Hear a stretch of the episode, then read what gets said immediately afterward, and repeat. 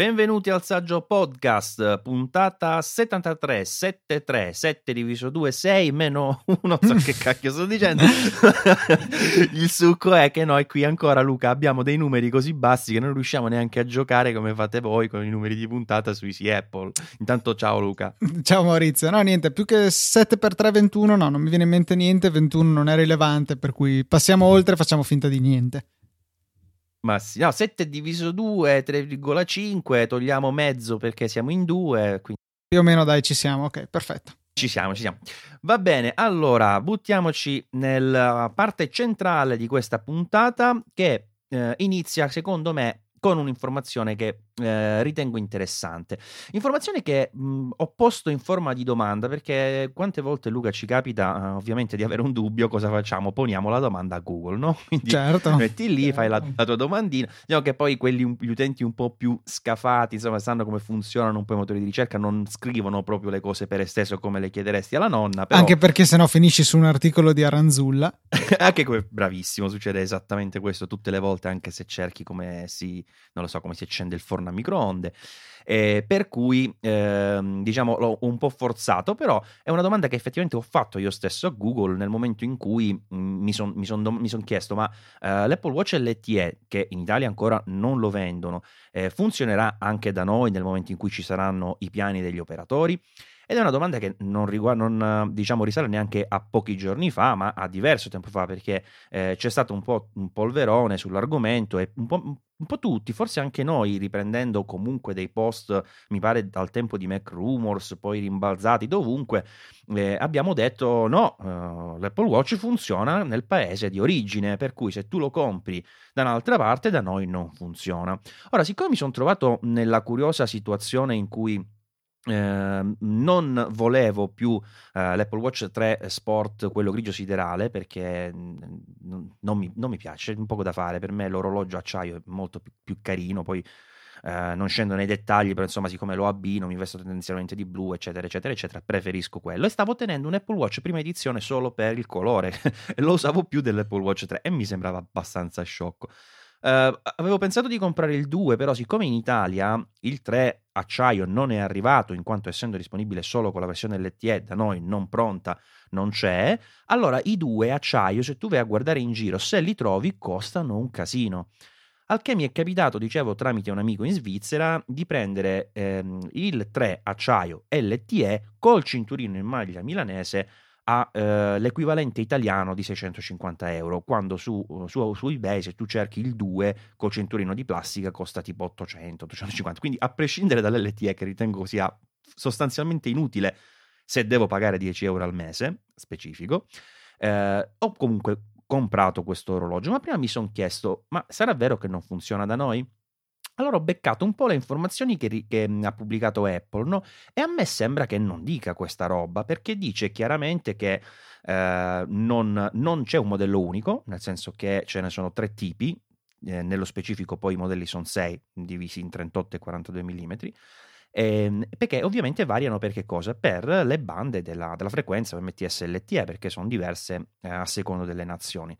Eh, se non erro, no, Luca, con, eh, anche tempo fa con uh, i tablet, con gli iPad, credo anche con gli iPhone, c'erano diverse versioni proprio per risolvere queste problematiche. Oggi come oggi mi pare ne, ce ne siano solo due per il discorso CDMA, è, è normale, giusto? Per esempio l'iPhone c'è solo due versioni, ci sono a livello eh, proprio strutturale di antenne, no?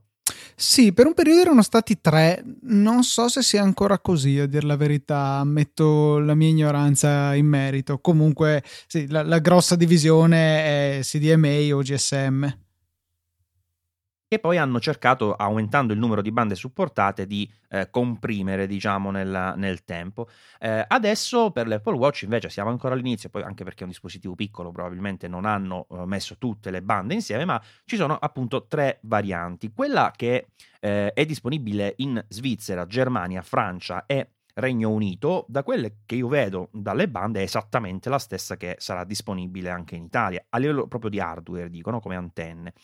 E vabbè, questa stessa è disponibile anche in Australia e Giappone, ma ci interessa poco. Il punto qual è? Che di base guardando le bande il modello è lo stesso, quindi il primo problema si, si, si supera, diciamo, no? Cioè Apple dice non funziona in tutte le parti eh, perché ce n'è uno specifico per eh, country, origin, quello che diavolo è, e effettivamente sarà questo quello che arriverà da noi, se mai arriverà. L'altra questione è, tutti quanti dicono, eh, ma non funziona il piano operatore, ma in realtà Apple non dice questo, dice che funziona solo con alcuni provider, che devono essere eh, allineati come provider chiaramente l'iPhone e l'Apple Watch, dice che quelli con il contratto o con contratto aziendale eh, possono non funzionare, cioè scusami, quelli col ricaricabile o con contratto aziendale possono non funzionare, dice che i piani vecchio tipo possono non essere eh, supportati, insomma una serie di, di, cose del genere, ma in realtà l'unica cosa che mh, può far mh, un pochino storcere il naso è la questione che non funziona il roaming, cioè non funziona la rete cellulare al di fuori dell'area uh, della rete, diciamo, del proprio operatore. Ma se io ho Team, dico un nome a caso, e sono in Italia, non mi serve il roaming, quindi magari sì, andrò in Inghilterra, non potrò usare la parte LTE, pazienza, ma in Italia dovrebbe funzionare. Insomma, ho fatto queste due considerazioni e l'ho comprato lo stesso, ma perché ti ripeto, anche non usando l'LTE, secondo me era interessante il rapporto eh, di prezzo rispetto a quello italiano nel momento in cui lo vuoi in acciaio. Detto questo, nel momento in cui mi è arrivato e l'ho attivato, io vedo regolarmente nell'applicazione l'area cellulare, configura piano cellulare, dove però mi dice Tim al momento non supporta l'opzione per Apple Watch. Quindi non ti dice attenzione sono svizzero, non ne voglio sapere delle tue stupide reti italiane. Bravissimo, io per giunta l'ho attivato in Italia con lingua italiana, cioè non era stato preattivato in Svizzera, l'ho attivato io in Italia con lingua italiana, regione impostata Italia, GPS attivo, sa dove sono, sa dove abito, quindi uh, evidentemente se mi dà queste informazioni io suppongo che uh, il problema sia solo uh, di tipo temporale perché ancora i network italiani non si sono diciamo attrezzati per far funzionare sta cosa e ultima parentesi che vorrei fare è che eh, alcuni dicono eh ma sui Samsung c'è da una vita la funzionalità doppia SIM sì doppia SIM in questo caso invece eh, Apple non crea una specie di duplicato virtuale della nostra SIM, ma una estensione. È una cosa leggermente diversa che infatti Uh, tecnicamente alcuni mi dicono, degli operatori mi hanno detto mm, che a Team non conviene, vai a capire perché, eh, ma nello specifico è una funzionalità differente da quella dei vari gear di Samsung, per cui non c'è diciamo, la possibilità di fare un confronto uno a uno. Secondo me si tratta solo di, di, aspettare, diciamo, ed è quello che al momento sto, sto facendo. Comunque, ehm, recensione Apple Watch probabilmente in arrivo. So che tu, Luca, non, non sei particolarmente attratto da questo device, vero? L'ho rivalutato, però non assolutamente al punto da anche solo considerare di acquistarne uno nuovo al momento. Finché il mio Serie 0 continuerà a funzionare, rimarrà il mio polso. Sì, beh, ma quello credo che sarà per, per lungo tempo ancora. Eh, vero è che ci sono alcuni, eh, secondo me, vantaggi non da poco, a parte quello impermeabilità, il fatto della durata della batteria. Sul modello di terza generazione praticamente dura io arrivo facilmente a tre giorni quando sono fuori, non lo ricarico affatto, neanche, lo, neanche spegnendolo la notte, praticamente arrivo eh, facilmente anche a tre giorni, quindi eh, è, è, aumentata da, davvero tanto la, l'autonomia e poi tante altre cose interessanti ci sono. Pensa che adesso ce l'ho al polso da stamattina e al 93% la, la batteria. Il mio staccato Questo... dalla carica alle 7 di mattina è al 40%. Tenditi conto che bella Sì, quindi è giusto così perché ovviamente la gente non sa che ore sono adesso, sono le 18.24, quindi eh, neanche 12 ah, ore e, e, è già più di metà della batteria consumata senza grande uso. Boh, è normale, anche la, la batteria comincia a avere due anni, per cui non mi stupisce che si sia un po' deteriorata, però essendomi già fatto derubare con l'acquisto di un ulteriore caricabatterie, non ho necessità al momento di batteria superiore a quella che mi viene offerta. Magari ne riparliamo più avanti ne riparliamo quando non sarà più supportato con gli aggiornamenti del software, per quanto eh, le funzionalità che uso dell'Apple Watch non è che siano sostanzialmente cambiate eh, nel passaggio da un WatchOS all'altro, per me sono che ore sono le notifiche e Siri. Allora, mettiamo un po' da parte questo mm, Apple Watch Series 3, nomi sempre più bizzarri, e parliamo, a proposito di nomi bizzarri, sempre di iPhone 10 10X eh, per quello lì. Allora, eh, sicuramente Luca, ogni volta che esce un nuovo, un nuovo iPhone si cerca di trovare tutti i difetti possibili e immaginabili, no? E a parte alcune cose che si sono dette circa uh, i colori che non sono qua, non sono là, che poi tra l'altro c'è stato un articolo molto molto dettagliato di uh, quella, quel sito che analizza proprio sempre gli schermi, che adesso Display non Mate. mi sovviene il nome, non so se...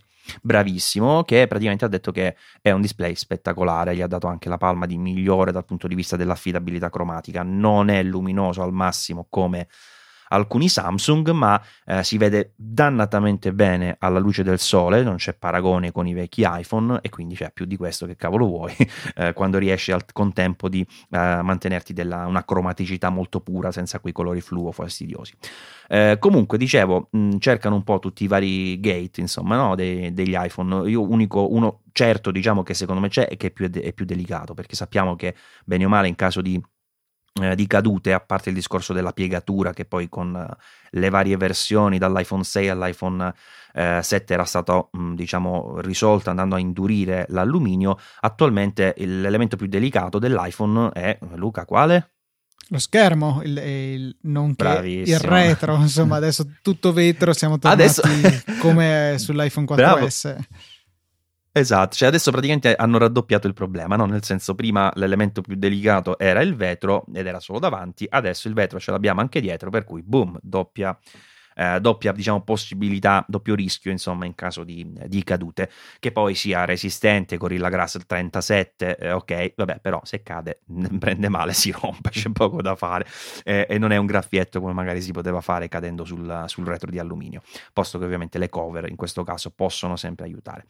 Eh, ma l'elemento più eh, sicuramente chiacchierato di iPhone 10 per quanto riguarda la, la ricerca dei bug è quello della, del Face ID, quindi del riconoscimento. Se ti ricordi già quando eh, venne lanciato il Touch ID, tutti a fare le mission impossible, no? clonare le dita, eh, fare il, il, rilevamento con eh, stile eh, CSI no? dell'impronta, ricrearla col silicone, sta roba insomma abbastanza, eh, secondo me fuori luogo, insomma, considerando il tipo di dispositivo, però è anche vero che ormai gli smartphone hanno dentro, Luca, tante di quelle nostre informazioni personali che eh, la protezione di questi non è assolutamente una cosa da, da tenere eh, in secondo piano, seppure forse quando li bucano lo fanno più tramite servizi cloud, no?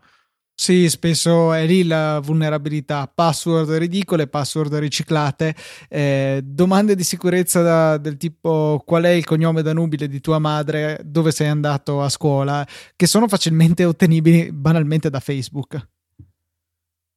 Sì, infatti, poi, ah, oppure con quelle, sai, quelle telefonate, come la chiamano, ingegneria sociale, non sì, mi ricordo, sì. quella, eh, alla fine trovi sempre un modo, se vuoi, per storcere qualche informazione. Eh, ovviamente bisogna essere un po' sprovveduti, però eh, ci si riesce quasi sempre con, le, con, la giusta tecnica. Ma insomma, adesso Face ID eh, si dice, ma insomma, riusciamo a, a, sbloccarlo? Apple ci dice, se ben ricordo i numeri, che eh, il, il, Touch ID è eh, sicuro, diciamo, o meglio, ti dà un falso positivo una volta su 50.000, mi pare, no? Mentre per quanto riguarda il Face ID eh, si parla di una, se non su un milione.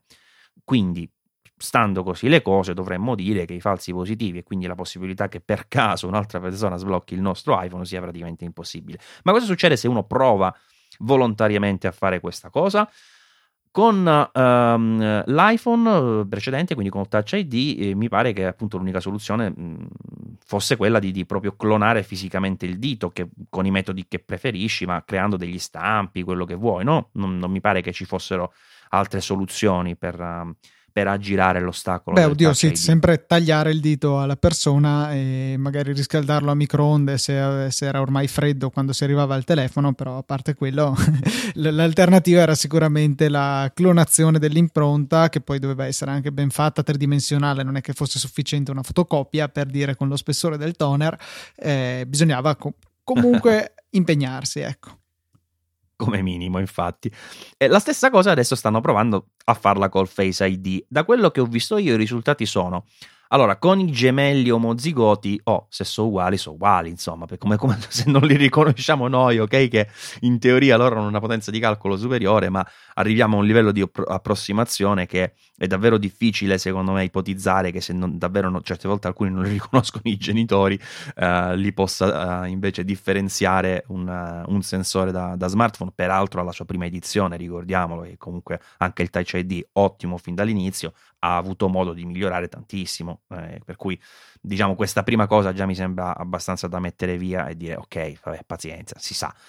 Eh, l'altra questione mh, mm, eh, di cui ho sentito parlare è che eh, si sblocca con l'immagine allo specchio. Ok, ma posto che ci devi essere tu nello specchio, quindi voglio capire dov'è la finalità di una roba del genere, eh, anche lì mi sembra piuttosto normale perché se tu lo provi a sbloccare con una fotografia, no? la luce non va a, vedere, a passare oltre, si ferma sulla carta, vede che è tutto piatto, fine, non funziona, ma tu passi attraverso uno specchio, in realtà la luce a, si attraversa regolarmente, continuano a vedere eh, i sensori la tua forma tridimensionale e si sblocca. Cioè, anche qui non vedo nulla di strano o sbaglio. No, nulla di strano assolutamente.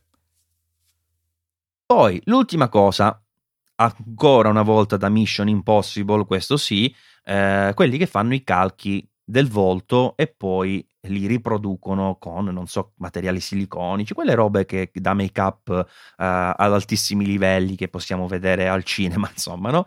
Eh, anche qui livello di sforzo credo immane per fare una roba del genere, ma avevo anche visto un test con cui comunque con tutto questo uh, macello alla fine non erano riusciti a, ad aggirare il Face ID, invece un altro di recente che vedevo eh, in effetti ha avuto esito positivo.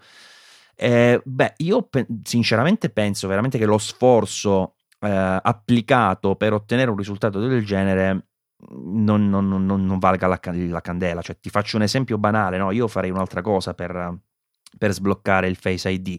Eh, piazzi una telecamera in un posto, dopodiché in quello stesso posto eh, attivi un ear blaster che blocca naturalmente eh, il projector, come si chiama lui, del, dei puntini. Sì.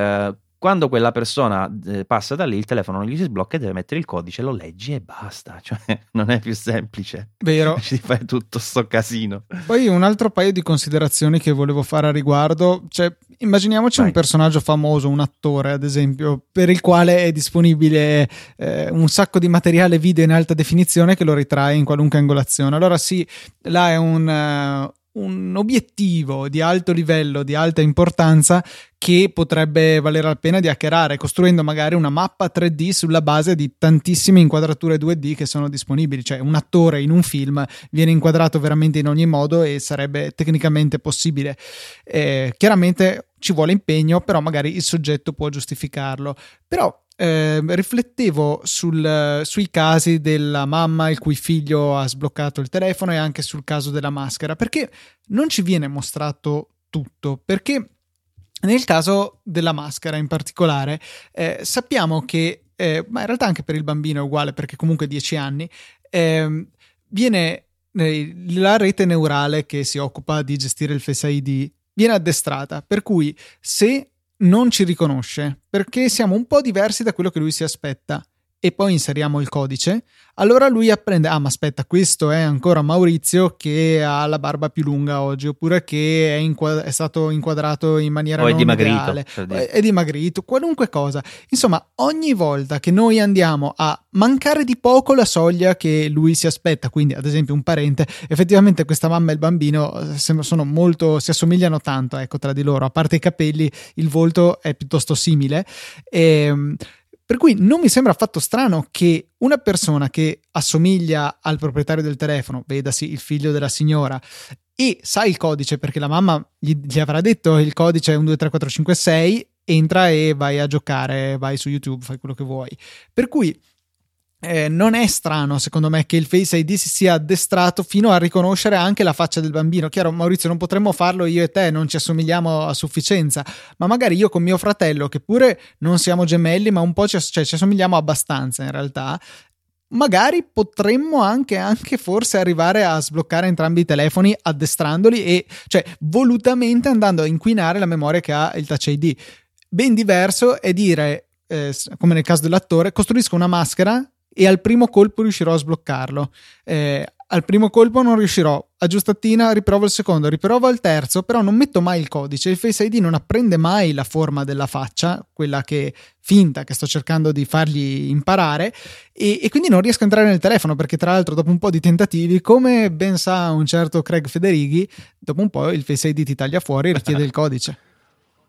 Certo, certo.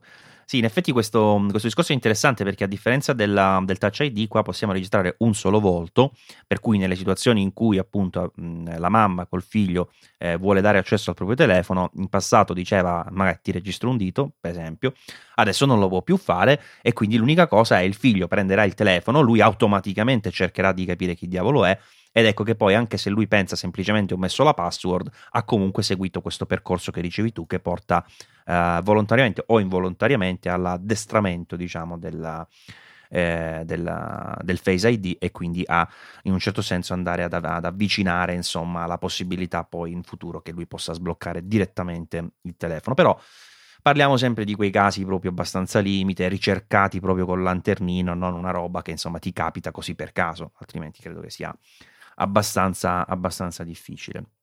Io Uh, relativamente al Face ID, devo dire due cose. Allora, secondo me, uh, posto che, come già ho detto, di sicuro c'è ampio margine di miglioramento, e dal punto di vista hardware, nel senso che non, è possibilissimo che come il Touch ID si sia evoluto pure in, quella, in quell'ambito lì, lo faccia altrettanto in futuro il Face ID, che ne so, aumentando il numero di punti o la sensibilità e via dicendo, quindi parlo di robe hardware, però c'è anche un ampissimo margine di miglioramento che riguarda eh, la parte proprio di, di, diciamo di machine learning, non l'avevamo detto ancora adesso, no Luca? Quindi della possibilità software, diciamo così, di capire come far funzionare le cose, la tolleranza, cioè sono tutte cose che Apple comunque avrà modo di migliorare ora che eh, in un anno eh, questo dispositivo verrà uh, ad essere utilizzato da milioni di persone che bene o male, allora se l'informazione eh, della tua faccia, diciamo i tuoi dati personali, que- come, come quelle del Touch ID, rimangono eh, strettamente legati allo smartphone nella Secure Enclave in locale, eh, io credo che poi invece gli algoritmi, diciamo, possano essere affinati in base al numero di positivi, falsi positivi o roba del genere. Quindi anche, anche in remoto credo che Apple una, un'informazione generica di questo tipo possa raccoglierla. Tu che ne pensi? Cioè non, non informazione del viso, ma eh, tentativo, risultato eh, positivo o negativo perché insomma sta roba qua.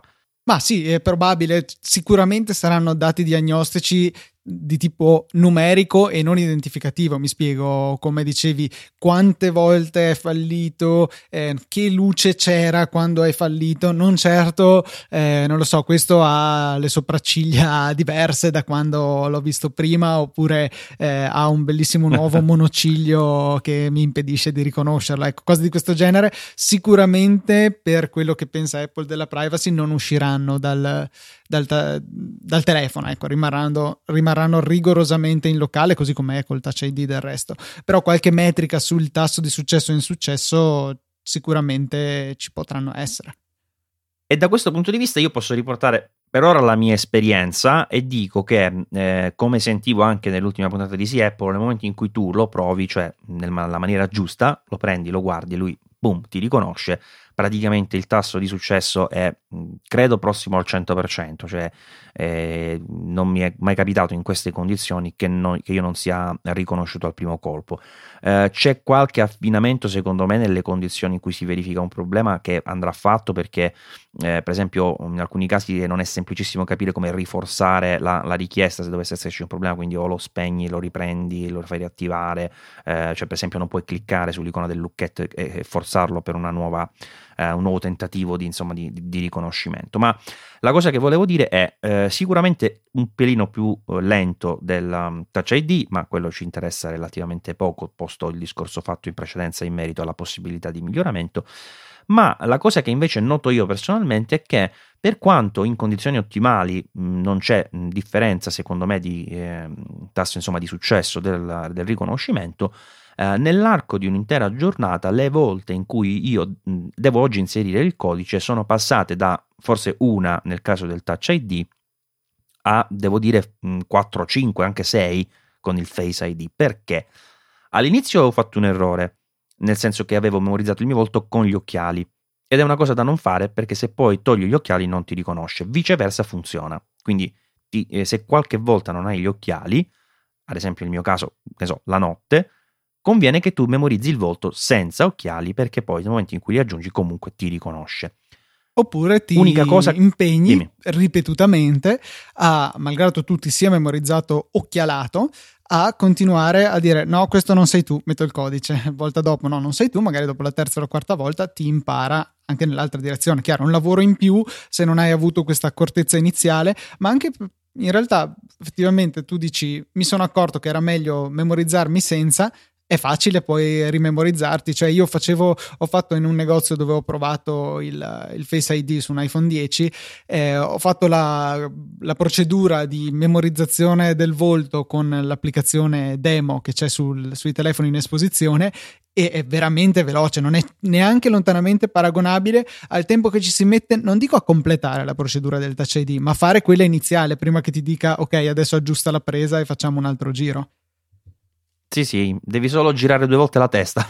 il, succo, il succo è questo, molto più semplice. Infatti, eh, nel momento in cui ho avuto un problema, la prima cosa che ho fatto appunto è stata quella di, di riregistrarlo in quel modo e ho risolto.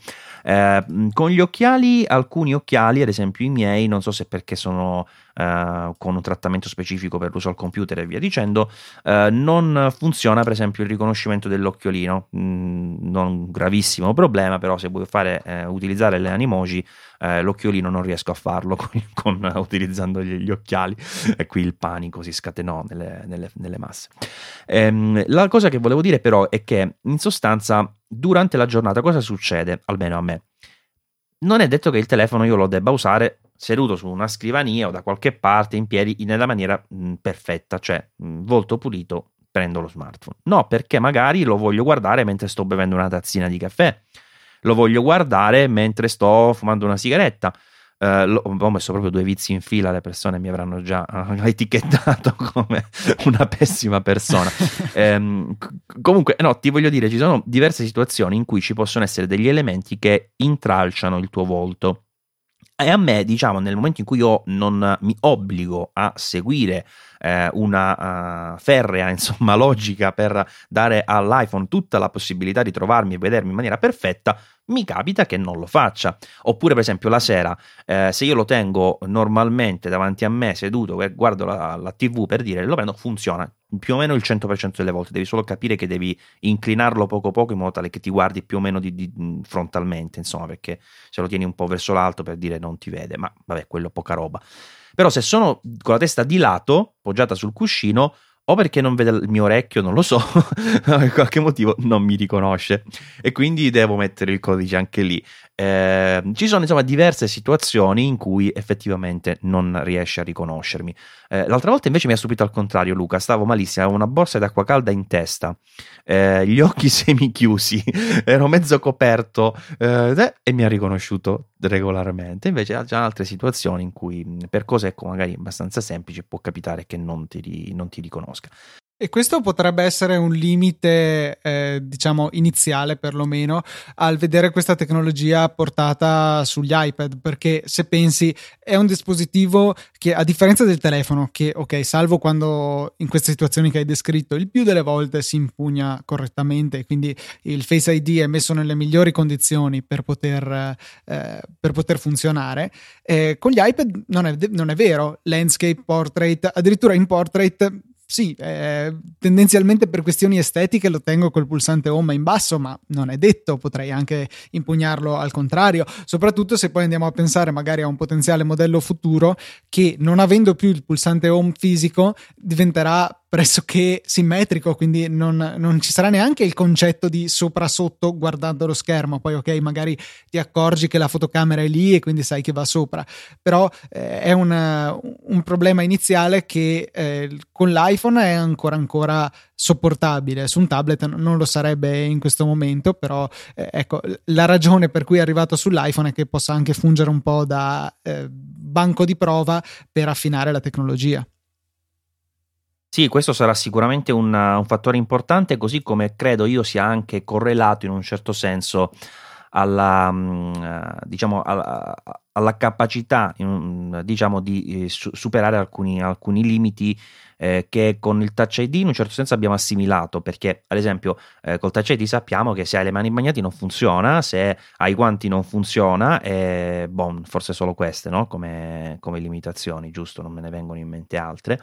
Eh, per cui è anche vero che io non ci provo neanche in quelle condizioni, no? Cioè, noi invece siamo ancora in una fase per la quale probabilmente oltre a lui dobbiamo apprendere pure noi che cavolo fare. Cioè, io adesso so che se sto bevendo il caffè è inutile che provo con la testa mezza girata di, di fianco a farmi riconoscere perché non ce la fa, o anche frontalmente non ci riesce, per cui evito, eh, aspetto di finire la tazzina di caffè e lo sblocco dopo. Però sono tutte cose che probabilmente entreranno insomma, nella nostra normalità.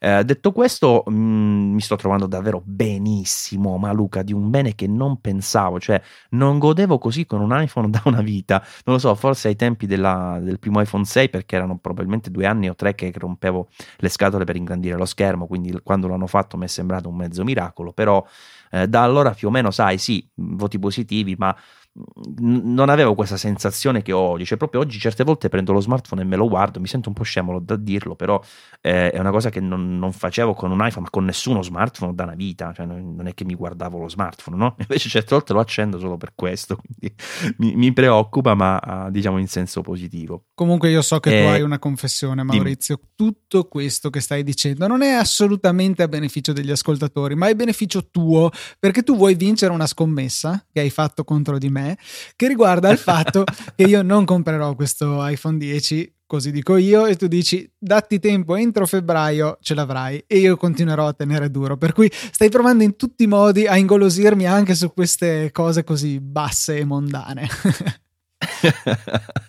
no, guarda, uh, devo dire che la cosa non, uh, invece non mi era passata nemmeno per l'anticamera del cervello, ma adesso che me lo dici, in effetti potrebbe essere buono per uh, stimolarti a fare questo acquisto che secondo me ti soddisferebbe. guarda, una cosa che secondo me è importantissima di questo telefono è che finalmente ci stanno dando un formato comodo da maneggiare con una mano con uno schermo che comunque è, non ti dà effettivamente un'immagine più grande, ma che è molto più godibile e soprattutto tutte le funzionalità più avanzate, perché questo è ad oggi il top di gamma, supera anche diciamo l'8 Plus, per cui punto primo, doppia fotocamera, ah, finalmente c'è, perché io l'8 Plus per dire l'ho preso uh, a malincuore perché col 7 grande mi ero un po' stancato alla fine, l'avevo preso anche lui solo per la fotocamera perché grande, bello, comodo, quello che vuoi, ma poi uh, so, so, sono, sono, difficili da maneggiare, eh, sono una rogna, insomma, no? Invece questo è di una comodità, secondo me, disarmante il fattore forma, posto che se dovesse uscire il 10 Plus, eh, 10 11 a questo punto, non lo so, 10S, che fanno l'XS fanno, oh, insomma, a parte queste cavolate, eh, sicuramente sarei incuriosito da provare questo effetto su uno schermo grande, grande ancora di più. Però devo dire, mh, hanno trovato secondo me una, un form factor ideale. E invece il discorso notch, tu, ah, intanto Luca, ho sentito già dalla, da Easy Apple che tu eh, hai avuto modo comunque di giocarci un po' con questo iPhone, no? Sì, non so se nel breve tempo forse. Ecco, questo ti stavo chiedendo, nel breve tempo in cui ci hai giocato, alla fine il sto notch lì, sta barra sensori, eh, hai avuto tempo di, di, digerirla, ignorarla o cosa? Ah, c'è una, c'è una bogna nel, nel, telefono, c'è un notch, no, guarda, seriamente, eh, non allora, sarà perché ero affascinato da tutto il resto del telefono, da come funzionava il telefono, ma devo dire che non mi ha turbato assolutamente. E altra cosa che devo dire, mm, ci sono, adesso sono uscite varie applicazioni per nasconderlo, no? per eh, elaborare gli sfondi aggiungendo la barretta nera che sia a misura per nascondere le orecchiette laterali, ma sto giungendo alla conclusione che per quanto ne riconosca i limiti funzionali, soprattutto nell'utilizzo con il telefono orizzontale, non mi dispiace, cioè dà una personalità al telefono, cosa che non avrei mai detto. Cioè, prendi Luca, quest'estate, quando cominciavano a apparire queste immagini così, quando c'è stato il leak del firmware dell'HomePod e avresti trovato un Luca estremamente scettico e negativo a riguardo. Al, alla resa dei conti, invece, eh, pur, ripeto, da un utilizzo estremamente ridotto che ho fatto del telefono, non ritengo che sia poi così male. È un elemento distintivo che d'accordo, crea problemi in orizzontale, non qua nulla da discutere, però di per sé non è affatto male, eh, non, non, non, mi dispiace e comunque la sua presenza e la volontà di abbracciarlo, secondo me non, eh, diciamo, non fa pugni con la volontà di sfruttare i vantaggi dell'OLED, mi spiego eh, è possibile comunque creare delle applicazioni che sfruttino il nero nero dell'OLED per fare interfacce scure e, e che solo come effetto collaterale vadano a nasconderla e, e questo va bene. Invece metterci de, del nero solo per nascondere volutamente, lasciando poi magari un contenuto chiaro sulla parte rettangolare dello schermo, eh, che poi sì, rettangolare fino a un certo punto perché gli, i, ci sono molti angoli stondati, tutti e quattro, e non, eh, questo non, non, mi fa impazzire. Ecco, nel, negli screenshot, nelle foto in realtà del telefono che ho visto, secondo me non rende eccessivamente perché si perde un po' la, la simmetria. Adesso cercherò di esprimermi, ma sarà molto difficile. C'è una certa simmetria, almeno da quello che ricordo, tra lo spessore del bordino che abbiamo sotto il telefono, quindi tra lo schermo e il bordo estremo inferiore del telefono, e la stessa ampiezza di bordo che invece abbiamo sopra le orecchiette e fino al bordo superiore del telefono. Ecco, ingrandire il bordo superiore, quindi fare in modo che lo spessore non sia più quello dalla fine delle orecchie alla fine del telefono, ma dalla fine del notch alla fine del telefono, quello crea una simmetria che mi piace di meno di quanto non sia disturbata la mia fame di simmetria dal notch. Sono completamente pazzo, Maurizio, o più o meno si è capito?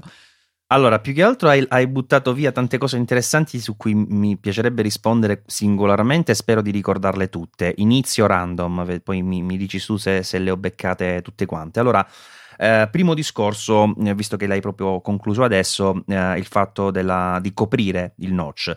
Eh, sono pienamente d'accordo con te. Allora, posto che io avevo fatto questa grafica, diciamo, che copriva il notch prima che uscisse poi l'applicazione tutto quanto, perché sai che sono fissato su queste cose, e io come l'avevo risolta la problematica che hai sollevato tu?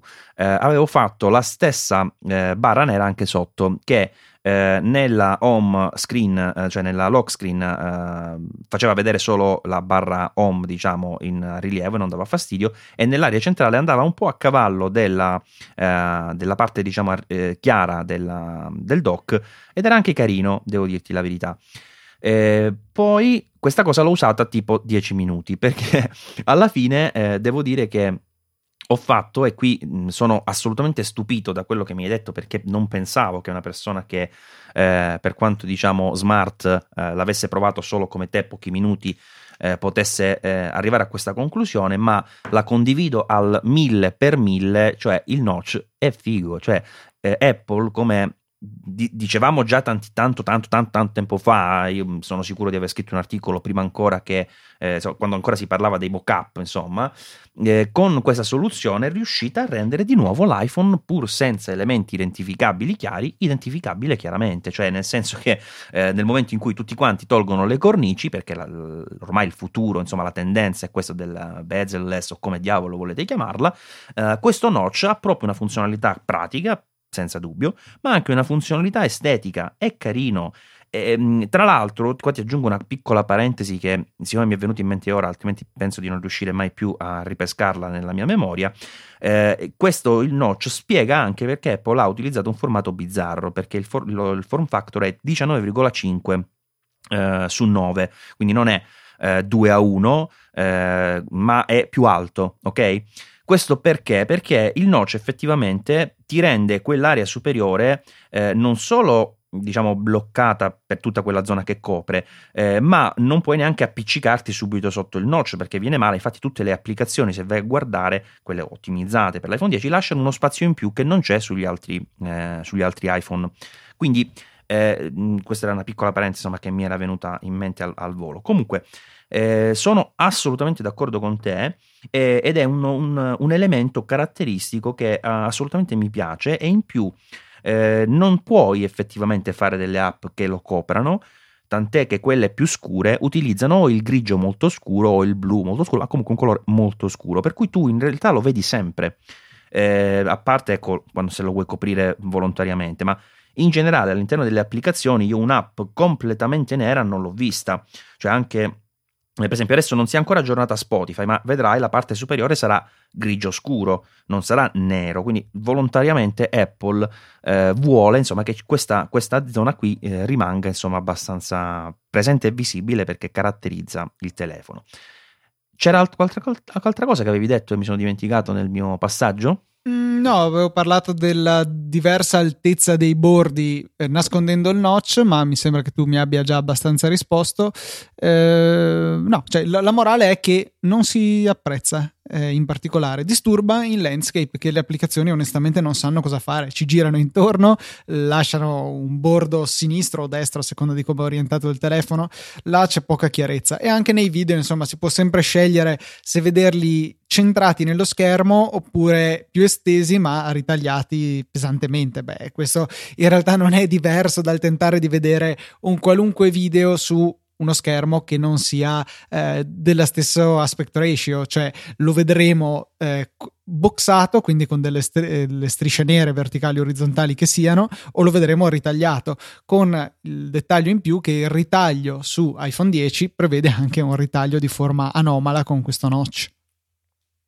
Ecco, qui secondo me ehm, Apple in realtà ha dato una soluzione migliore che non tutti hanno ancora adottato, mi pare per il momento solo Netflix.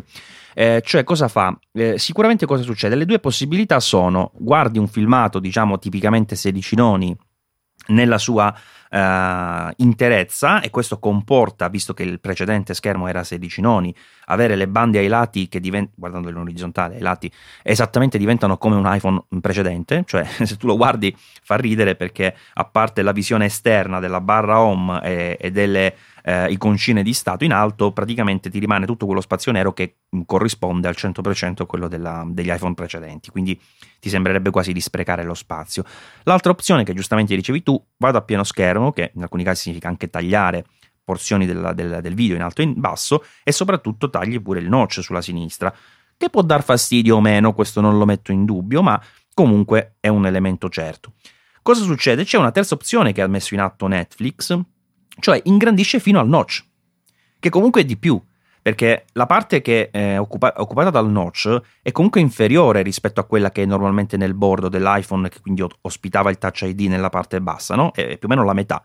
Quindi comunque tu riesci a tagliare di meno se 16 noni, non tagli per niente se magari è un 235-1 un filmato cinematografico, e comunque sfrutti molto molto di più la larghezza. Cioè, l'effetto si nota, insomma, che ti dà, ti dà un bel vantaggio. Netflix vero, ha fatto vero. così eh, ed è una gran cosa. Molto bello, sì, effettivamente già solo a descriverlo mi ispira come, come soluzione. Non, è, non, l'ho potuto apprezzare perché, come dico, il tempo che ho avuto col telefono è stato molto limitato. Però molto, molto carino, effettivamente. Sì, sì, eh, in effetti già questo ti dà la possibilità di, di notare molto meno questa, bar, questa tra virgolette, pro, problematica. Allora, ehm, volevo poi parlare di altre cose che riguardano iPhone, Luca, e in particolare eh, quella che riguarda la ricarica wireless, perché eh, scusate, come eh, sappiamo, eh, la ricarica wireless attualmente supportata dall'iPhone 10 e anche dagli iPhone precedenti 8, 8 Plus eh, è la ricarica da 5 watt, quindi abbastanza lenta, non drammaticamente lenta, cioè ad esempio se lo ricarichi la notte che ti frega che è lenta è pure meglio eh, però diciamo che anche ehm, eh, guardando quelle che sono le altre, eh, le altre eh, diciamo gli altri step eh, della ricarica C, ci sono quelli da 7,5 e addirittura 15 che ti consentono chiaramente di ricaricarlo più velocemente. Cosa succede? Che Apple ah, aveva detto, io questo passaggio me l'ero perso, devo dire la verità, ma aveva dichiarato che l'iPhone avrebbe fatto un passino avanti in tal senso e infatti pare che nella versione di iOS 11.2 arriverà proprio la ricarica da 7,5 watt, non quella da 15 ma da 7,5 che rispetto a 5 sono pochi, insomma, in più, però è sempre un 50% di, eh, di tempo in meno, in linea proprio, insomma, spannometrica, eh, che si va ad ottenere nel tempo di ricarica. Peraltro, riguardo ai wattaggi degli alimentatori, erano state fatte delle prove con un iPhone 8, però il concetto sarà esattamente lo stesso. Eh, iPhone, l'8, l'8 Plus e il 10 che supportano, forse anche il 7, no, il 7 no, eh, la ricarica no. rapida eh, con USB-C Power Delivery delivery, quindi bisogna sfruttare un caricabatterie compatibile, un cavo USB-C Lightning compatibile e si ha la possibilità di ricaricare più in fretta il telefono. Però a conti fatti, eh, cioè proprio prove di ricarica alla mano, non c'era poi tutto questo vantaggio a eccedere i 12 watt, ad esempio, del classico caricabatterie da 2,4 ampere dell'iPad. Per andare oltre c'era un vantaggio minimo nella prima percentuale di batteria, tipo il primo 40-50%, dopodiché per arrivare al 100% non, il vantaggio andava ad annullarsi, perché ok, magari eh, ci metti 5 minuti in meno per arrivare 10 minuti in meno per arrivare al 40%, però poi su una carica completa risparmio, ok, sì, 10 minuti, però magari su un'ora e mezza. Il, il, vantaggio è abbastanza ridotto. Il grosso salto si ha a passare da 5 a 10 watt o a 12 anche, perché lì c'è una grossa fetta del periodo di ricarica del telefono in cui il telefono, la batteria sono effettivamente in grado di accettare i 12 watt in ingresso e si ricaricano sostanzialmente più veloce, mentre invece superare i 12 watt, magari arrivare a dei picchi che non penso si avvicinino, ma si vadano verso i 29 watt, ad esempio, del caricabatterie del MacBook da 12 pollici, eh, quello è un vantaggio che hai veramente in, poco, in pochi punti percentuali di ricarica che si traducono in un tempo poco maggiore. Quindi già arrivare a una ricarica wireless di 15 watt, che comunque è il doppio di quella che sarà disponibile con l'aggiornamento, è, è ottimo. Cioè una ricarica wireless più veloce sui telefoni non la vedo come necessaria nell'immediato. Eh, sarebbe carino, non so che altri passettini, che altri step intermedi ci siano, però magari riuscire ad arrivare a 10 watt. 10 watt secondo me sarebbe veramente perfetto come ricarica wireless. Eh, ricarica comunque veloce, eh, un po' meno del 12 watt o se proprio vogliamo esagerare di eh, wattaggi ancora superiori con USB-C Power Delivery, però comunque un ottimo compromesso, anche perché eh, sono, non, non, ho mai testato, ma sono pronto a scommettere che la ricarica wireless rispetto a una ricarica cablata di pari potenza, di pari wattaggio, eh, porti a una generazione di calore superiore per le dissipazioni che ci sono nella trasmissione wireless dell'energia e sappiamo bene che le batterie al litio non apprezzano particolarmente il calore. E essere caricate costantemente in condizioni di molto caldo sicuramente ne va ad accorciare la vita. Forse questo potrebbe anche essere un motivo per cui la ricarica wireless sia ulteriormente castrata rispetto a quella cablata, ecco, per, per ragioni termiche e di vita a lungo termine del, della batteria. Io devo dire che non ho visto questa grandissima differenza in termini di, di, di riscaldamento. Non ho fatto una prova 1 a 1, però uh, nel quotidiano non mi sembra che ci sia una grande differenza rispetto alla ricarica cablata. Devo però dire che secondo me uh, quel piccolo, mh, come tu segnalavi, miglioramento nel passaggio uh, ha una, un vantaggio superiore deriva dal fatto che questi sistemi funzionano un po' come il quick charge, cioè eh, aumentano diciamo la uh, chiamiamola uh, volgarmente potenza eh, nelle prime fasi, però poi tendono invece a, ad abbassarla, quindi eh, questo ti comporta che proprio lì tu noti un miglioramento in termini di tempo, eh, quindi di risparmio di tempo, mentre invece quando poi sale con la percentuale la ricarica viene erogata comunque con uh, con maggior impeto, diciamo così, forse anche per il discorso di tutela appunto della, eh, della batteria. Sì, sì, fisicamente uh, in... proprio le batterie eh. si caricano molto in fretta nella prima parte, in... e mentre invece l'ultimo 20% è quello cruciale e viene caricato molto molto piano. Cioè, ehm, su magari un computer con una batteria abbastanza grossa come il MacBook Pro da 15 pollici, si vede benissimo che quando la batteria è pressoché scarica si ciuccia tutti gli 87 watt con uh, grande gioia, ma arrivando in fondo magari con app tipo iStats Menu oppure Coconut Battery che mostrano proprio il wattaggio di ricarica, si vede che l'ultimo pezzetto carica, che a momenti potremmo anche attaccarci il caricabatterie dell'iPhone, ecco veramente poco poco perché le batterie sono così fatte. Però ecco, potresti fare magari un test con, partendo con l'iPhone al 20%, che mi sembra una percentuale ragionevole caricarlo con la ricarica wireless da 5 watt e con il ridicolo caricabatterie da 5 watt che c'è incluso nella confezione che, che, meriterebbe un discorso a parte che in realtà sicuramente abbiamo già fatto per vedere se c'è differenza di eh, riscaldamento tra i due. Poi ti servirebbe anche uno di quei eh, termometri fighissimi a pistola che io non ho mai trovato la scusa buona per comprare tu invece ecco ovviamente ce l'hai. E quindi potresti metterlo a buon uso con un test del genere magari in aereo entrambi i telefoni per evitare che applicazioni eh, vengano risvegliate, scaldino di loro, quindi proprio vedere solamente la tecnologia di ricarica come influisce sulla temperatura del telefono e della batteria. Eh, avevo finito mo con le prove dell'iPhone, adesso devo ricominciare perché in effetti sì, mi piace questa cosa. ci fai Maurizio, dopo la recensione ci fai questa pillola di saggezza.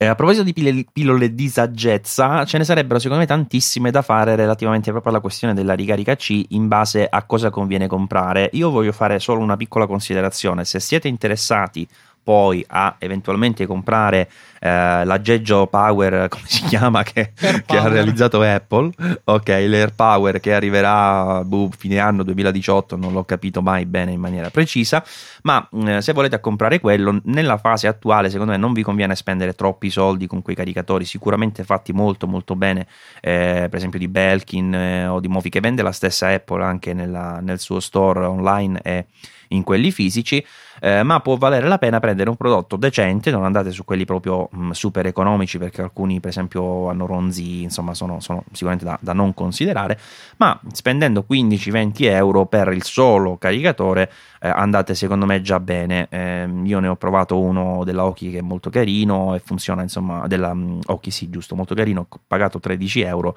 eh, fa ampiamente il, il suo dovere eh, usando anche cavetterie insomma, mh, e alimentatori normali. Considerate che se volete poi utilizzare in futuro la ricarica fast wireless charge come diavolo si chiama lei quindi quella da 7,5 o da 15 che comunque non sarà supportata su iPhone eh, serviranno anche degli alimentatori dedicati. E l'alimentatore dedicato ovviamente ti costa di più così come anche il cavo deve essere abilitato. Per cui poi sommando le cose se arrivate a spendere 50-60 euro vi conviene comprare direttamente quelli che vende Apple che almeno sono eh, sicuramente realizzati con molta molta cura. Si nota anche dallo spessore della basetta dal peso ci sono proprio più elementi all'interno anche eh, secondo me per andare proprio a gestire eventuali eh, problematiche che ovviamente mi auguro non, si, non avvengano, ma comunque ci sono sicuramente più dispositivi di sicurezza. Per cui, eh, questione caricatori, insomma, la, la, l'archivierei così. Eh, ad ogni modo, la ricarica wireless, io eh, lo dico dal Nexus 4, è stato il primo che io personalmente ho provato con ricarica wireless, è una grandissima figata perché io ne ho uno Uh, sul, sul, comodino, ne ho una basetta sul comodino e già lì è comodissimo perché la sera se lo devo prendere, riposare, prendere, riposare 20 volte, eh, comunque lo faccio senza nessun problema, senza guardare, tenere una base lo, lo, o attaccare il cavo, quello che è, eh, perché basta allungare la mano, boom, hai posato e hai finito. E stessa cosa anche durante il giorno, ora non lo sto facendo più perché devo dire l'iPhone 10 secondo me ha un'autonomia assolutamente valida, quindi non, non mi sto uccidendo mentalmente come facevo con i piccoli una volta e, ehm, e non, non sto sempre lì a posarlo in carica, ma mettere una basetta sulla scrivania non costa nulla, eh, si poggia anche se si carica con una lentezza che vogliamo definire disarmante, eh, alla fine già il fatto che non perda carica è buono, nel senso che comunque stai magari sulla scrivania tre ore, quelle tre ore il telefono eh, già se rimane fermo è buono, ma in genere si carica anche un po', per cui insomma tanta, tanta roba per quanto mi riguarda, grandissima comodità insomma. Io tant'è che adesso sull'iPhone 10 ho, ho una cover in cui il cavo Lightning è proprio tappato, eh, cioè si, si, può aprire, è uno sportellino, eh, parlo della Procam di, di, Cover Basics, che in passato mi dava noia proprio perché lo sportellino dovevo aprirlo ogni volta che dovevo ricaricare, invece per questo telefono è perfetta perché eh, non lo devo aprire mai, cioè non, non ho mai aperto lo sportellino Lightning, forse mi servirà al massimo per connettere qualche volta gli auricolari, ma insomma una cosa che eh, faccio, faccio, di rado perché di solito regi- utilizzo quelli, quelli Bluetooth. Scusa, ehm, un'ultima cosa, parlando di dimmi. batteria dell'iPhone 10, questo test che avevo visto citato qualche giorno fa, ho recuperato, eh, boh, l'articolo in, in, questione l'ho visto su Apple Insider in questo momento, ma chissà dove l'avevo letto all'epoca, non importa, un test eh, tre ore di eh, permanenza alla massima luminosità con lo Smart Invert Color, l'inversione intelligente dei colori eh, di iPhone 10 eh, in realtà, ma di iOS 11, con l'iPhone 10 su un'applicazione che era per, prevalentemente bianca, ecco adesso boh, ah, Reddit, ecco era, ehm, quindi un sito per, per lo più bianco. Eh, con l'inversione dei colori ha portato a un calo del 15%, dal 100% all'85% dopo tre ore di schermo acceso alla massima luminosità. Invece, senza invertire lo schermo, quindi lasciando il bianco, la stessa operazione l'ha portato l'iPhone a scaricarsi dal 100 al 28%, quindi il 72% di, di batteria utilizzata contro il 15%. Quindi molta, molta importanza con gli schermi OLED nella scelta dei contenuti che vengono mostrati perché questi influenzano grandemente la, il consumo del display. Eh, non è assolutamente una novità, sicuramente eh, i fedelissimi di Android staranno dicendo benvenuti nel 2012, però eh, noi ci siamo arrivati adesso e magari è bene sottolinearlo per i nuovi acquirenti di iPhone 10. Sì, sì, infatti è una cosa che diciamo adesso impareremo col discorso dello schermo OLED a, a digerire, insomma, e, e a, a, comprendere. Eh, poi a me diciamo che le, le schermate bianche in genere eh, sono sempre piaciute, diciamo anche perché le riconducevo un po' a, ad iOS, però eh, moltissimi ambienti li sto preferendo con uh, la famosa dark mode, no? eh, per cui alla fine non, non mi crea ne, nessun problema, tant'è che ad esempio sto usando anche Telegram in beta adesso che ha una modalità blu scura che è molto molto carina e, ehm, e al tempo stesso insomma ha questo vantaggio come tutte le altre con appunto toni scuri di consumare di meno la batteria sfruttando la, la tecnologia insita insomma del, degli schermi OLED. Tra l'altro è uscita proprio adesso l'aggiornamento di Telegram che supporta l'iPhone 10 e non so se è inclusa anche questa funzione, non l'ho visto. No, no, ho provato. Io stavo usando la beta perché proprio non era ancora stata aggiornata um, allo schermo dell'iPhone 10 e, e, mi stavo divertendo con questa modalità scura, diciamo. Poi ho visto l'aggiornamento e ho detto, vabbè, torno alla versione normale, però lì non c'era ancora questa modalità, per cui ho cancellato uh, l'app standard e sto continuando a usare la beta per il momento. Poi ci, ci ripenserò più avanti. Spero che la uh, portino questa funzione anche nella versione nativa, insomma, normale, perché la trovo molto gradevole. Un'ultima e, cosa, eh, non c'entra assolutamente vai. un tubo, ma ho aperto google.com e mi è apparso. Mi è apparsa una pubblicità, compra il Google Pixel Pixel 2 XL. Io probabilmente sì. vivevo sotto un sasso fino all'altro giorno, ma eh, il 2 XL costa 989 euro, costa più dell'iPhone 8 Plus base, cioè che costa 949, regalato proprio. Quindi, cioè, boh, sì, sono rimasto vabbè, sconvolto lo... da questo prezzo di partenza. Poi Apple, quella che è cara, non pensavo che ci fossimo avvicinati a questi livelli.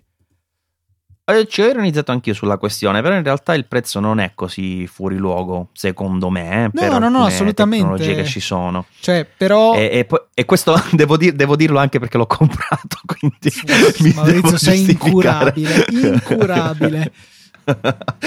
no, vabbè, quando ho visto insomma alcune funzionalità della fotocamera eh, che mi ha incuriosito tantissimo perché ecco, riesce a fare meglio di Apple quello che fa Apple riguardo allo, all'effetto 3D, diciamo, delle fotografie senza utilizzare il sensore di, prossim- il sensore di prossimità, sì. senza utilizzare il, la seconda fotocamera eh, e con un'efficienza che come ho visto attualmente secondo me è superiore. Sui eh, selfie utilizza... sicuramente No, no, anche sulla camera posteriore per quanto mi riguarda. Poi vi farò vedere, insomma, secondo me da questo punto di vista. E poi diciamo che in questo senso eh, risolve anche un mio, tra virgolette, pallino del momento perché eh, sono probabilmente tre anni che non usavo una, un Android puro, diciamo, perché avevo saltato un paio di generazioni, compreso il Pixel, sia il Nexus 6 avevo saltato 5.6 che eh, il Pixel normale.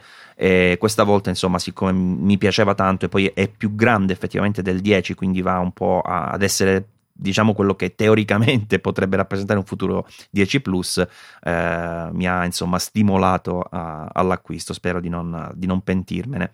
Eh, comunque, vabbè, sai che io utilizzo da tempo sia Android che, che, iOS e mi piace insomma essere aggiornato sulle varie cose, per cui quello è il modo migliore per farlo eh, relativamente ad Android. Allora, eh, per, torna- per tornare ad iPhone, volevo dire due cose sulle gesture. Allora, prima cosa, eh, sono davvero mm, il, forse l'80% delle gesture sono di una comodità imbarazzante, cioè è più comodo del tasto, del tasto home per quanto mi riguarda.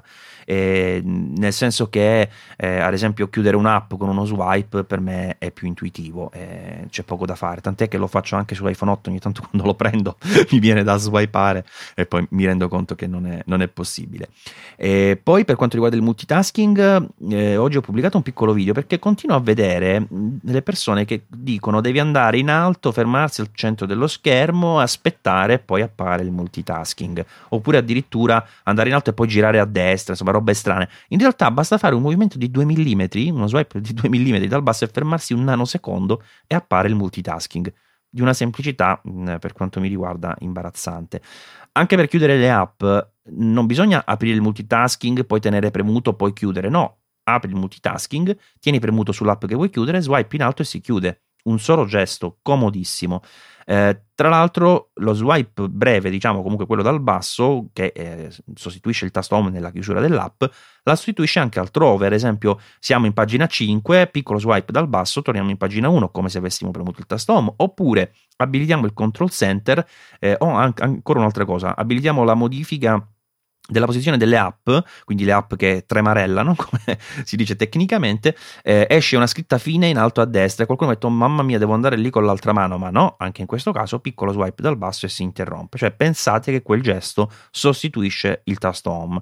Per quanto mi riguarda, insomma, davvero, eh, davvero ottimo, non, non, sto trovando nessun tipo di eh, problemi anche dal punto di vista delle, delle gesture, sono di una grandissima comodità e tutto il telefono davvero si usa con una mano, perché anche ehm, il discorso del, di reachability si abilita in un attimo, scusate il gioco di parole, eh, e adesso funziona anche la possibilità di chiamare il control center dalla parte diciamo bassa dello schermo una volta abilitato reachability e quindi mh, davvero si, si, usa con una comodità per quanto mi riguarda disarmante, cioè devo dire 10 più. Eh, non, fatico insomma a trovare elementi negativi per per questo smartphone. Cercherò di farlo magari volontariamente nella recensione scritta, ma eh, così a pelle devo dire che mi sto trovando di un grandissimo bene. Nel frattempo, dopo queste parole, sta venendo a prendermi l'ambulanza. Non so se hai sentito, Luca. Sì, l'ospedale psichiatrico de- degli, degli acquirenti seriali compulsivi di telefoni. chiudo la finestra così non la sentite e io posso negare tutto da ne- negativi, come si dice, plausibile, ma penso a quella roba lì. Allora, Luca, eh, ci sono altre cose che potremmo dire, ma no, possiamo anche non dirle e mm, eh, le rimandiamo eventualmente ad una prossima puntata, visto che abbiamo superato questa eh, soglia, diciamo, critica più o meno del, dell'ora. Ehm, forse un'ultima cosa che volevo segnalare che poteva essere interessante per aprire poi eventualmente dibattiti anche tra di voi, al di fuori insomma uh, di questo specifico momento, è che, eh, anzi collego due cose molto brevemente. Eh, io avevo supposto, eh, e mi sono sbagliato, che eh, attualmente gli iPhone 8 che avrebbero venduto di più sarebbero stati i Plus, perché, scusami, sarebbero stati quelli lisci, perché il Plus è così vicino al costo del 10 che a quel punto la, la golosità, ecco, diciamo, della novità e anche il fatto che molti non hanno capito bene il fattore dello schermo e leggono 5.8 e dicono oh mazza è più grande dello schermo del Plus non è vero, ma a parte questo eh, ho pensato quindi che avrebbero venduto di più o gli 8 o i 10, diciamo i due estremi, invece pare che tra gli 8 continuino a vendere di più gli, i Plus. Perché questa informazione è interessante? Perché eh, è uscito un report di eh, il famoso Ming Chao Kuo mm, eh, lui, Nao, lui, Mao il nostro amico. insomma quello là esatto, quello di, eh, di quell'altra roba che non mi ricordo KGI Security, una cosa del genere che eh, quello che tipicamente ci azzecca, non dico 10 volte su 10 come Gurman, ma una roba simile, eh, e quindi diciamo già lo prendiamo un po' più in considerazione. E lui ipotizzava che l'anno prossimo non solo ci sarà un iPhone 10 Plus, beh, ma questo sembra abbastanza scontato, eh, ma che ci sarà anche un iPhone, eh, diciamo che dovrebbe prendere un po' il posto dell'SE, ma non per una questione dimensionale quanto per il discorso di base gamma, eh, che servirebbe a fare cosa? Ad eliminare eh, diciamo gli iPhone tradizionali, che sicuramente Apple continuerà a vendere per i prossimi vent'anni, come fa ancora con gli iPhone che vendono ancora gli iPhone 6, ecco, quindi tanta roba, tanti anni addietro. Eh, quindi gli 8 sicuramente rimarranno ancora per tanti anni fino a fine produzione, ma non, no, pare non produrranno un 8S né un 9 né niente del genere. Quindi Touch ID bye bye per il momento, eh, così come quel form factor. E un terzo dispositivo di prezzo più basso sarebbe caratterizzato da cosa? Presenza del notch, nel senso ormai quello sono io, sono un iPhone o il notch, ma al tempo stesso non una dimensione più piccola come si fece al tempo con SE, ma tecnologie leggermente inferiori, quindi lo schermo che ritorna ad essere eh, TFT, non OLED, eh, forse anche non doppia fotocamera, forse, qui non ho capito benissimo, ma comunque una serie di caratteristiche che consentirebbero di ridurre il prezzo non a livelli proprio bassissimi, ma comunque intorno ai so, 700-750 euro, sostituendo diciamo la base gamma de, di iPhone 10 che comunque rimane eh, molto alta e andando a prendere il posto dell'iPhone 8. Questa cosa è interessante perché? Perché lo schermo in realtà dovrebbe essere più grande dell'iPhone 10, cioè una via di mezzo tra iPhone 10 e iPhone 10 diciamo ipotetico Plus che attualmente mi pare sia attestato con eh, possibilità insomma di, di, di, di, dimensione sui 6,5 pollici come diagonale. Invece questo iPhone eh, chiamiamolo non so XSE mi invento un nome eh, dovrebbe avere uno schermo di 6,1 quindi un po' più grande dei 5,8 proprio per dire ok sono un base gamma perché costo di meno ho tecnologie leggermente inferiori ma siccome tutti volete gli schermi grandi andiamo anche noi in quella direzione. Quindi una gamma strana dove un modello diciamo eh, più costoso si troverebbe, il 10 si troverebbe ad essere più piccolo, ma che avrebbe senso coniugando l'informazione che dicevo prima relativamente alle maggiori vendite ancora oggi dei modelli Plus. Quindi le persone vogliono sti padelloni. Sì, è una. Però cioè, comunque mi confonde come, eh, come line-up. Sono troppo vicini il 5.8 e il 6.1, anche se il 6.1 è inferiore al 5.8 per tecnologia. Cioè, non mi convince. Eh, magari è vero, Apple purtroppo negli ultimi anni è successo più di qualche volta che eh, si allontanasse molto dal seminato creando delle gamme un po', un po difficili ecco, da, da, comprendere. Però questa mi sembra veramente la ciliegina sulla torta, è un, è un po' troppo complicato. Ehm, soprattutto sì, quel 6 e 1 cioè potrebbe essere l'unica cosa che, per cui lo riesco a capire è se hanno assolutamente bisogno di avere, cioè di, che non riescono a calare abbastanza di prezzo con il, l'attuale 10, quindi farlo scendere a un prezzo meno disumano, magari a livello del plus almeno, e, e quindi utilizzeranno questo un po' come cavallo di battaglia, però vedo difficile che possa costare meno del plus a sua volta, quindi boh, non so, una situazione strana, vediamo se ci saranno aggiornamenti nei prossimi mesi. Ma io confermo che la, ho, ho, la stessa tua sensazione, diciamo, di, di, di stra, stranezza, cioè se, se ragiono um, sulla linea di per sé, no? Vale quello che hai detto tu adesso, inutile che io lo ripeta. Però è anche vero che quello che dicevo prima rimane più importante, cioè ad Apple cosa importa? Avere una linea in cui tutti i nuovi smartphone siano così, quindi perché ormai, lo ripetiamo, il notch è il nuovo tasto home a livello di, di impatto estetico e di, di eh, caratterizzazione degli iPhone, e, e, al tempo stesso far sì che ci sia un modello che costi poco ma sia molto venduto. Se la, l'attuale modello piccolo, tra virgolette, non viene venduto più tanto, eh, fatica anche contro l'8 Plus pur costando nettamente di meno, la soluzione di mettere lì un, un modello che sia un po' intermedio anche per schermo eh, è abbastanza indovinata, marketing, cioè marketing, eh, con, in base alle esigenze di mercato, quindi della possibilità di soddisfare la clientela e di vendere. Poi sì, valgono tutte le cose che hai detto tu giustamente, ma uh, probabilmente qui l'interesse insomma, a vendere è superiore rispetto a quella di creare una line-up che abbia un senso, anche perché Apple di eh, line-up che hanno un senso eh, non è che ha ne smesso, abbia più tante, insomma, eh, non, non, non, lo fa più da tempo, insomma, no? è una cosa che, che veramente ha smesso di fare. Eh, tra l'altro, e qui eh, piccolo follow up uh, auto. Um, auto come si dice lui, insomma, autoreferenziale, ecco che stasera anche le parole volano via. Eh, Auto follow up mi piace anche. Eh, questa questione, secondo me, si, si eh, richiama anche al discorso che, però, quando invece la line-up è comprensibile e chiara, vedi i nuovi iPad e iPad Pro, dove la cosa è abbastanza stata eh, chiarita, io credo che l'impatto sulle vendite in qualche misura si, eh, si, si vede comunque in maniera positiva. Ed è quello che dicevamo l'altra volta relativamente all'incremento di vendite di iPad, che non sarà legato solo ovviamente a questo, ma sicuramente far capire che diavolo stai vendendo e eh, avere una coerenza, insomma, anche che vada ad affiancare prezzo, prodotto, aiuta anche gli utenti nella scelta. E quando l'utente si chiarisce e dice ok, quello è il mio prodotto, è più facile che lo compri. Se lo mandi in confusione, dice oddio, ma che, che devo comprare? Sicuramente magari eh, eviterà o comunque te- un pochino di più nell'acquisto.